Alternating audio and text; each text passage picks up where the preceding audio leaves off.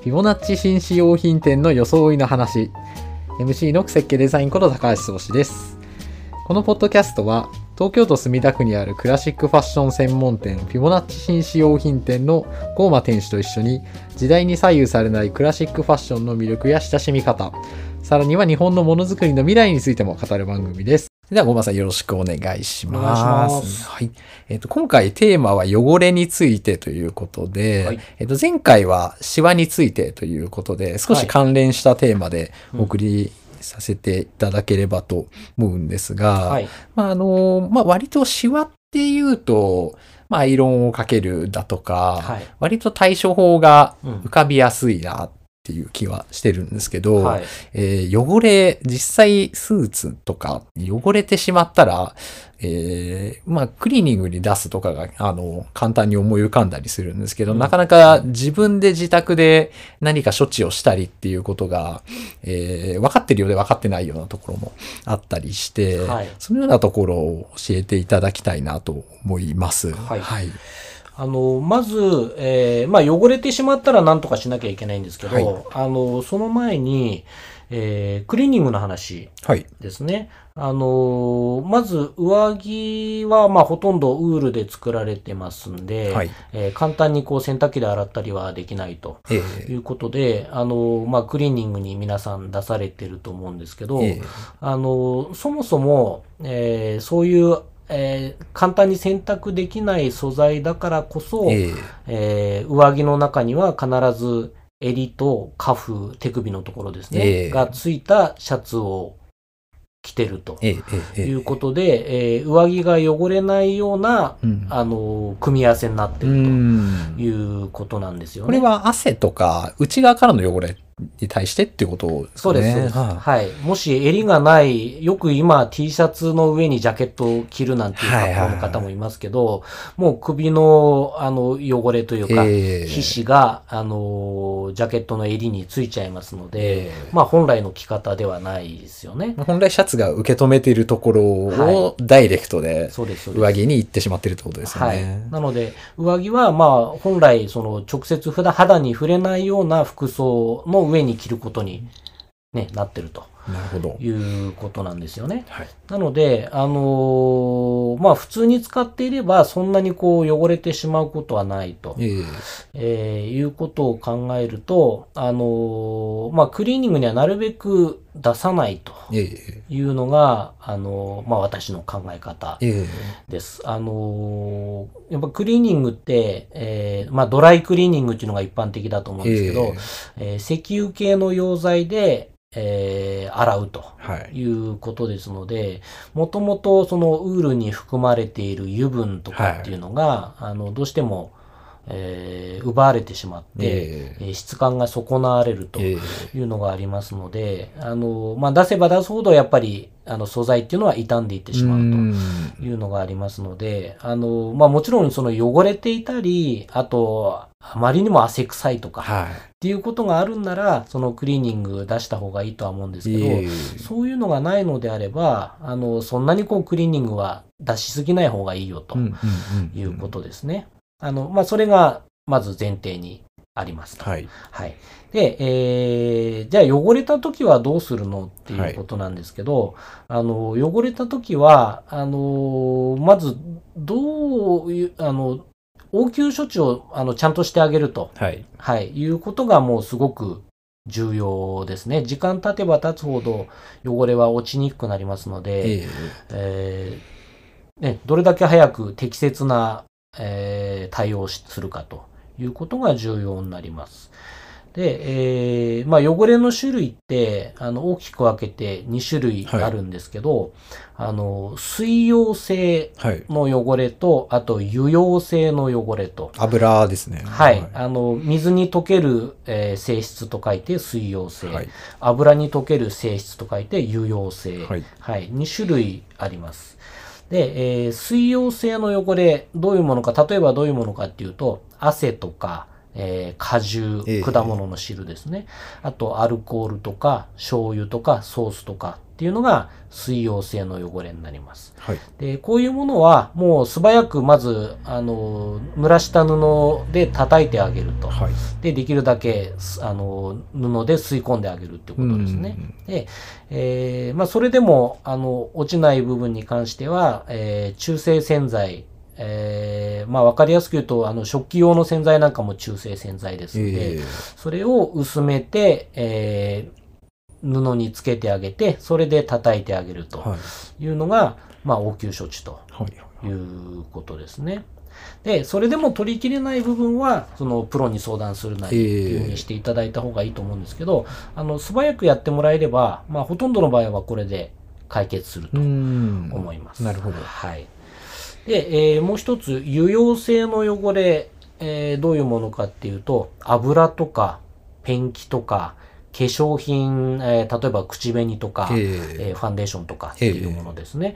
そういうものが有用性の汚れの、まあ、主なものなんですけど、そういうものは水じゃ落ちないので、えーベンジンとかシンナーとかっていう、ええまあ、有機溶剤を使って、えー落としてあげるということなんですけど、ええあの、なかなか一般家庭にそういうものはなかったりもするので、ですね。私は持ってますけど、なかなかなかったりすると思うので、うん。あの、まあ、こういう時はちょっと早めにもうプロに相談してもらうとええ。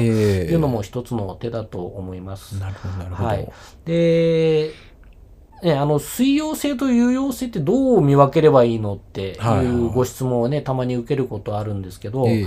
あの、汚れた部分に、あの、霧吹きで水かけていただいて、えー汚れた部分に、あの、水が吸い込んでくれるようであれば、はいそれは水溶性の汚れです。はいで、弾くようであれば、はいそれは有用性の汚れとええいうことで、あの、すぐに見分けはつくと思いますので。そういう判別ができるんですね。そうですね。えはい。そういう形で、あの、まあ、適切な、えー対応を、えーまあ、応急処置をしてあげるというええことが大事ですと。いうことですね。それで、えっ、と、ちょっと最初の話に戻って、はい。クリーニングの話なんですけど、あのーまあ、汚れたり、匂いが、えーある場合はクリーニングに出した方がいいよっていう話はしましたけど、え。あのークリーニングもさっき言ったドライクリーニングと、ええ。あと、水洗いしますよって言ってるお店なんかもあると思うんですよね。えで、それも結局目的によって使い分けてくださいとええいうことなんですよね。えで、えーさっき水溶性の汚れの中には汗が、汗もありますよと、はいはい、いうふうに言いましたけど、ということは、汗臭いスーツは、はい。えー水洗いをしないと落ちないと。いうことなんですよ。うんはい。だけど世の中のクリーニングは、あの、ドライクリーニングは、うんがかなり多くて、うん実はそれでは、あの、汗は落ちないんですよ、ということなんですよね。うん。なるほど。はい。なので、あのー結局それも目的によって、うんえーどんなクリーニングをするかとうんいうこともしっかり、あの、使い分けてもらう必要があると。なるほど。はい。まあ、それはクリーニング屋さんに、あのーね、目的を言えば、えええーね、あの、適切な方をこう進めてくれるとは思うんですけど、あの、何も言わないと多分ドライクリーニングにだ出すことになると思うので。どんなはい汚れを取りたいかっていうのを相談する必要があるってことですね。そうですね。ええはい。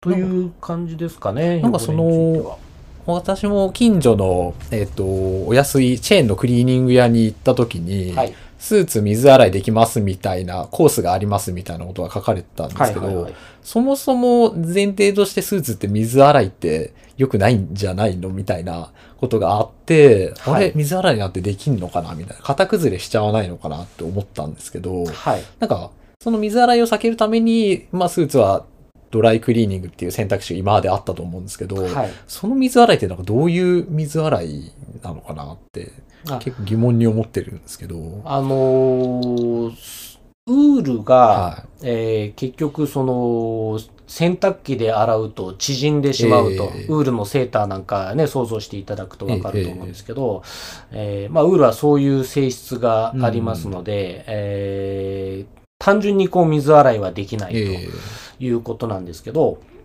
あの、まあ、結局洗い方というーか、えーえー特にその脱水するとき、ははい。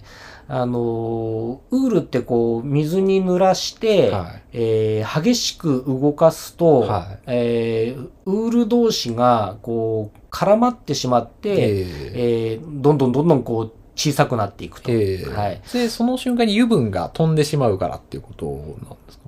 あ、えっ、と、なぜ絡むかってことはいですか、はあ、ではなくて、あの、ウールって顕微鏡で見ると、ええー一本の線ではなくて、ええー鱗みたいなのがこうびっちりついてるんですよねはいはい。はい。で、それが濡れると、はい鱗がこう開いた状態にええなってしまって、ええーい糸と糸がこう絡ん、そのええ鱗が絡んでしまうんあですよ。そういうことなんですね。はい。なので、それが起こらないような、はいえー洗い方、ええ。脱水の仕方、まあ、こう、あんまり激しく動かさないとええか、ええ。はい、そういうことを、例えばその、えーなんだ、ウールのセーターも、えー中性洗剤を使って、あの、洗濯機で洗うっていう方法もあるんですけど、ええ。それはもう、脱水はもうほとんどやらずに、ははい。で、すすぐにその洗濯機から出してええ。干してあげるとええ。いうことが必要だったりだとか、ええ。結局脱水の時にね、激しくガラガラガラガラこう洗濯機の中で動かしてあげればあげるほど、え絡んでしまって縮んでいくと。ああ、はい、なるほいうことど。になりますので、まあ、スーツも同じことですよね。そはの洗い方、脱水の仕方、ええ。なんかを、その、スーツのね、ね、スーツの生地に影響が出ないようなええ洗い方をしてあげてるということですよね。水に濡れるのがダメなんじゃなくて、その脱水のタイミングでどう扱うかが一番重要だっていうことなんですね。はい。濡れて、その激しく動かすことがダメなんですよ、ね。なるほど、なるほど。はい。その、あの、一セットを再現するようなことをやってしまうと、ダメになってしまうっていうそういうことです話なんですね。はい。なるほど。あとはもちろんその濡れたスーツをそのしっかり、えー型をつけてあげる、ええ。そのアイロンの技術とか、ええ。はい、そういうのもありますので、ええ。やっぱりまあ水洗いってそんなにこう、ね、えーどこでもできる簡単な話ではええ。ないと思うんですけど、ええ。はい。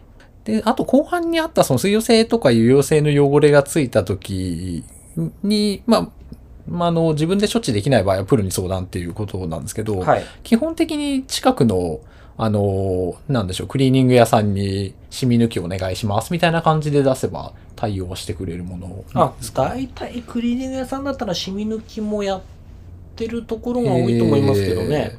はいそう。なんですね。染み抜き、染み抜きだけで出したことがないので、うんまで、その時に、ええあの、何の汚れかっていうのはちゃんと伝えた方があ、なるほど、いいなるほど。と思います。そはい。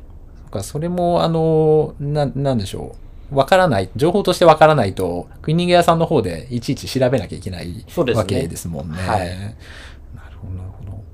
なんかその早い方がいいっていうお話でしたけど、逆に言うとそのシミとかがついた状態でもう一年中寝かしちゃったりし、半年ぐらい寝かしちゃったりしたらもうそれは絶対取れないぐらいな感じになっちゃうああ、そうですね。ああ、なるほど。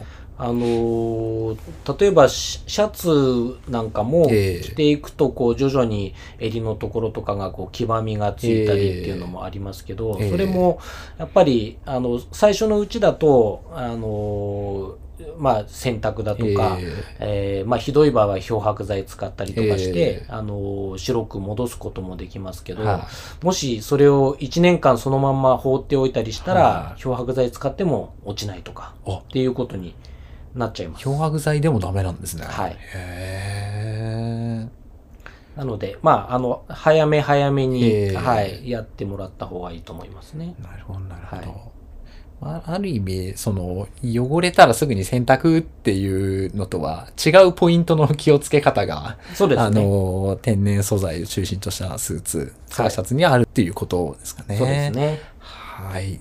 ありがとうございます。今回は、えっ、と、汚れの対応というところで教えていただきました。ごまさん、はいありがとうございあました。りがとうございました。お次回もぜひご視聴ください。願いします。